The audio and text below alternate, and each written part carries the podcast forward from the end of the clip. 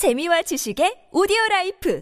팟빵 안녕하세요. 군사독보입니다. 그동안 이 유튜브 밀리터리 영상들이나 인터넷 커뮤니티 등에서 많은 관심을 받았던 주제가 있다면 아마도 서방의 스텔스 전투기 F-35 대 방공 시스템의 최고봉이라 불리우는 러시아 S-400이었을 겁니다. 스텔스 전투기조차 요격할 수 있고 순항 미사일의 요격이 가능한 것은 물론 마하 5에서 6 이상의 속도로 떨어지는 전술 탄도 미사일조차도 요격할 수 있다고 명성이 자자했던 것이 바로 이 S-400이었는데요. 나날이 발전해 가기만 하는 미군의 대지상 타격 능력과 스텔스 전투기의 능력에 맞서기 위해 러시아 러시아의 알마즈 안테이사가 1999년 야심차게 개발을 시작해 2007년에 실전 배치한 S400은 최강의 방공 시스템으로 여겨져 왔습니다. S400은 우리 한국 LG에서 제공된 디지털 컴퓨터를 통해 한층 발전된 동시 교전 능력을 부여받기도 했는데요. 이 과정에서 러시아는 최신 전자 기술을 얻었고 우리 한국은 상당한 수준의 미사일 기술력을 얻어 천궁 블록2 대공 미사일의 개발에 큰 도움이 되었습니다. S400의 카탈로그 데이터 성능대로라면 현재 우크라이나군이 러시아군의 탄약고를 초토화시키는데 신나게 쓰이고 있는 하이마 하이마스의 GMLRS 로켓탄 정도야 어렵지 않게 막을 수 있는데요. 그런데 이게 어찌된 일일까요? 그 대단하다던 S400이 미사일도 아닌 하이마스에서 사용하는 GMLRS 로켓 정도에 전혀 대응하지 못하고 있습니다. 역시나 S400에 관한 명성도 모두 러시아가 지어낸 거짓말일까요? S400의 실제 성능이 형편없다면 러시아와 협력을 통해 개발된 우리군의 천궁 블록2 대공 미사일 시스템도 막상 실전에서는 형편없는 성능을 보일까요? 다른 전쟁에서 사용된 S400의 실전 사례까지 함께 살펴보며 그 진실이 무엇인지 알아보겠습니다. 전문가는 아니지만 하지만 해당 분야의 정보를 조사 정리했습니다. 본의 아니게 틀린 부분이 있을 수 있다는 점 양해해 주시면 감사하겠습니다. 현지 시각 7월 10일 안톤 게라셴코 우크라이나 내무장관실 선임 고문에 의해 러시아군이 돈바스 지역에 전진 배치한 S-400의 실전 성능이 밝혀져 화제가 되고 있습니다. 현재 S-400 방공 시스템은 우크라이나 돈바스 지역에 전진 배치되어 러시아군의 가장 믿을 만한 방공 시스템으로 여겨지고 있는데요. 그런데 안톤 게라셴코 선임 고문은 이 S-400이 우크라이나군의 오래된 구형 전술탄도 미사일을 막지 못함은 물론 미사일도 아닌 마하 3.5의 속도의 로켓탄에 불과한 하이마스 공격조차 요격하지 못한다고 폭로했습니다. 이런 이야기가 나온 이유는 최근 우크라이나가 M14 하이마스 다연장 로켓을 이용해 도네츠크시 동부의 하르치즈스크에 배치되어 있던 S-400 방공 시스템 미사일을 70km 밖에서 파괴했기 때문인데요. 해당 공격이 있었을 당시 S-400 방공 시스템은 하이마스의 공격에 전혀 반응하지 못했다고 합니다. 이 같은 사건이 많은 이들의 이목을 모으는 이유는 ATACMS 전술 탄도 미사일이라면 몰라도 GMLRS 로켓탄을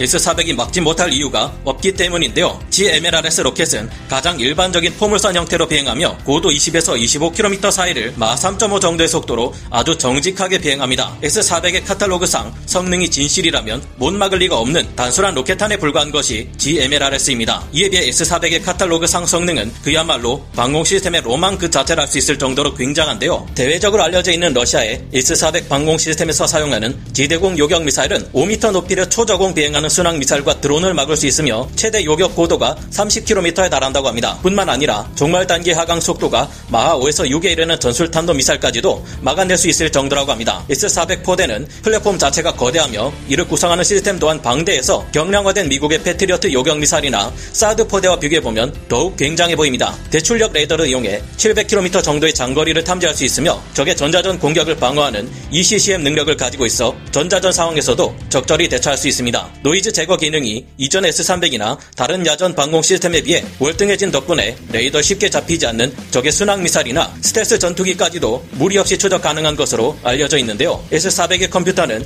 자동으로 표적의 비행 경로를 모니터하고 표적의 종류를 판별할 수 있는 것으로 알려져 있습니다. 또한 서방제 패트리어트 요격 미사일이 50개 표적을 추적하고 9개의 목표와 동시 교전이 가능한 것에 비해 S400은 최대 300개 표적을 탐지할 수 있고 최대 추적 가능한 표적이 무려 70개에 달한다고 합니다. S400 방공 시스템은 표적의 종류가 무엇인지 비행 경로가 어떻게 되는지 속도가 얼마나 빠른지에 따라 요격의 우선순위를 달리에 대응하며 자동적으로 24개의 표적을 산업 발사부대에 속해 있는 레이더의 요격용 표적으로 지정한다고 알려져 있습니다. 자주형 발사대 한 대에서는 동시에 두 개의 요격 미사일을 발사하는 것이 가능하며 한 개의 표적의 두 개에서 네 개에 이르는 미사일을 동시에 발사합니다. 동시에 유도가 가능한 미사일의 수는 무려 48개에 달하는 것으로 알려져 있는데요. 거기에 이동해서 발사까지 불과 5분이면 충분해서 같은 과정을 수행하는 데 30분이 걸리는 서방제 패트리어트 미사일에 비해 매우 빠른 대응이 가능한 것으로 알려져 있습니다. 우리가 개발한 천공 블록2처럼 cold launching 방식으로 수직 발사대를 이용해 발사되기에 공간의 사용 측면에서도 유리하며 밀봉된 채 보관되는 발사대 미사일은 자동으로 상태가 체크되어 약 10년간 보관해도 별 이상이 없다고 하는 수준입니다. 거기에 레이더 및 발사대와 무선 통신 방식의 데이터 링크를 통해 데이터를 교환하기에 정확도를 더욱 높일 수 있다고 하는데요. 뿐만 아니라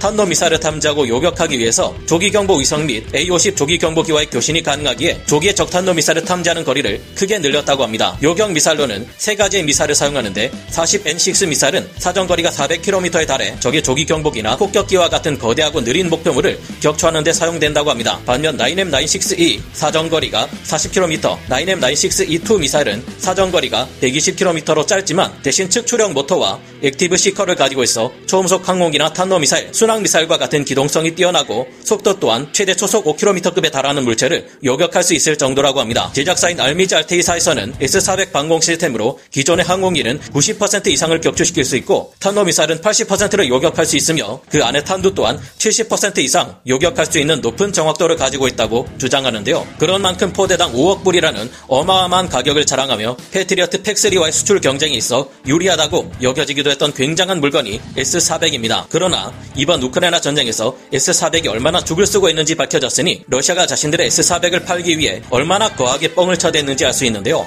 그런데 알고 보면 이 S-400뿐만 아니라 현재 우크라이나에 배치되어 있는 다른 러시아의 방공 무기들도 스펙상으로는 충분히 GMLRS를 쉽게 요격할 수 있는 능력을 갖추고 있는 괴물들입니다. 토르 M2와 판칠 S1 등이 그것인데요. 하지만 우크라이나의 게라셴코 상임 고문은 지금까지 러시아가 이런 방공 자산들로 우크라이나군의 미사일이나 로켓탄을 격추시켰다는 보고는 받아본 적이 없다고 밝혔습니다. 개전 초기 이번 전쟁에서 S-400이 우크라이나 공군의 수-27 전투기 한 대를 격추시킨 것이 이번 전쟁에서 S-400이 올린 전과의 전부인 상황이라 러시아 입장에서는 민망하지 않을 수 없을 듯합니다. 사실 이번 전쟁뿐만 아니라 다른 전쟁에서도 S-400의 효용성은 의문을 낳은 적이 몇 번 있는데요. 현지 시각으로 2015년 12월 20일 시리아의 영공에는 S-400이 배치되어 있었으나 이스라엘 공군의 F-16 전투기가 보란듯이 이를 무시하고 다마스쿠스를 폭격했고 이 과정에서 헤즈볼레 사령관이 전사했습니다. 강력한 전자전기들의 백업을 받는 미군이나 서방의 연합군 스트라이크 패키지가 아니라 이스라엘 공군의 F-16 전투기가 S-400의 방공망을 뚫은 상황이기에 당시 많은 논란이 있었는데요. 당시 S-400은 이스라엘 전투기의 폭격이 이뤄진 다마스쿠스 지역으로부터 200km 떨어진 북부 라타키아 공군기지에 배치되어 있었기에 S-400과는 상관이 없다는 말도 있지만 S-400의 진짜 성능이 어느 정도인지 의문을 품게 만들기에는 충분한 사건이었습니다. 그러나 이번 우크라이나 전쟁에서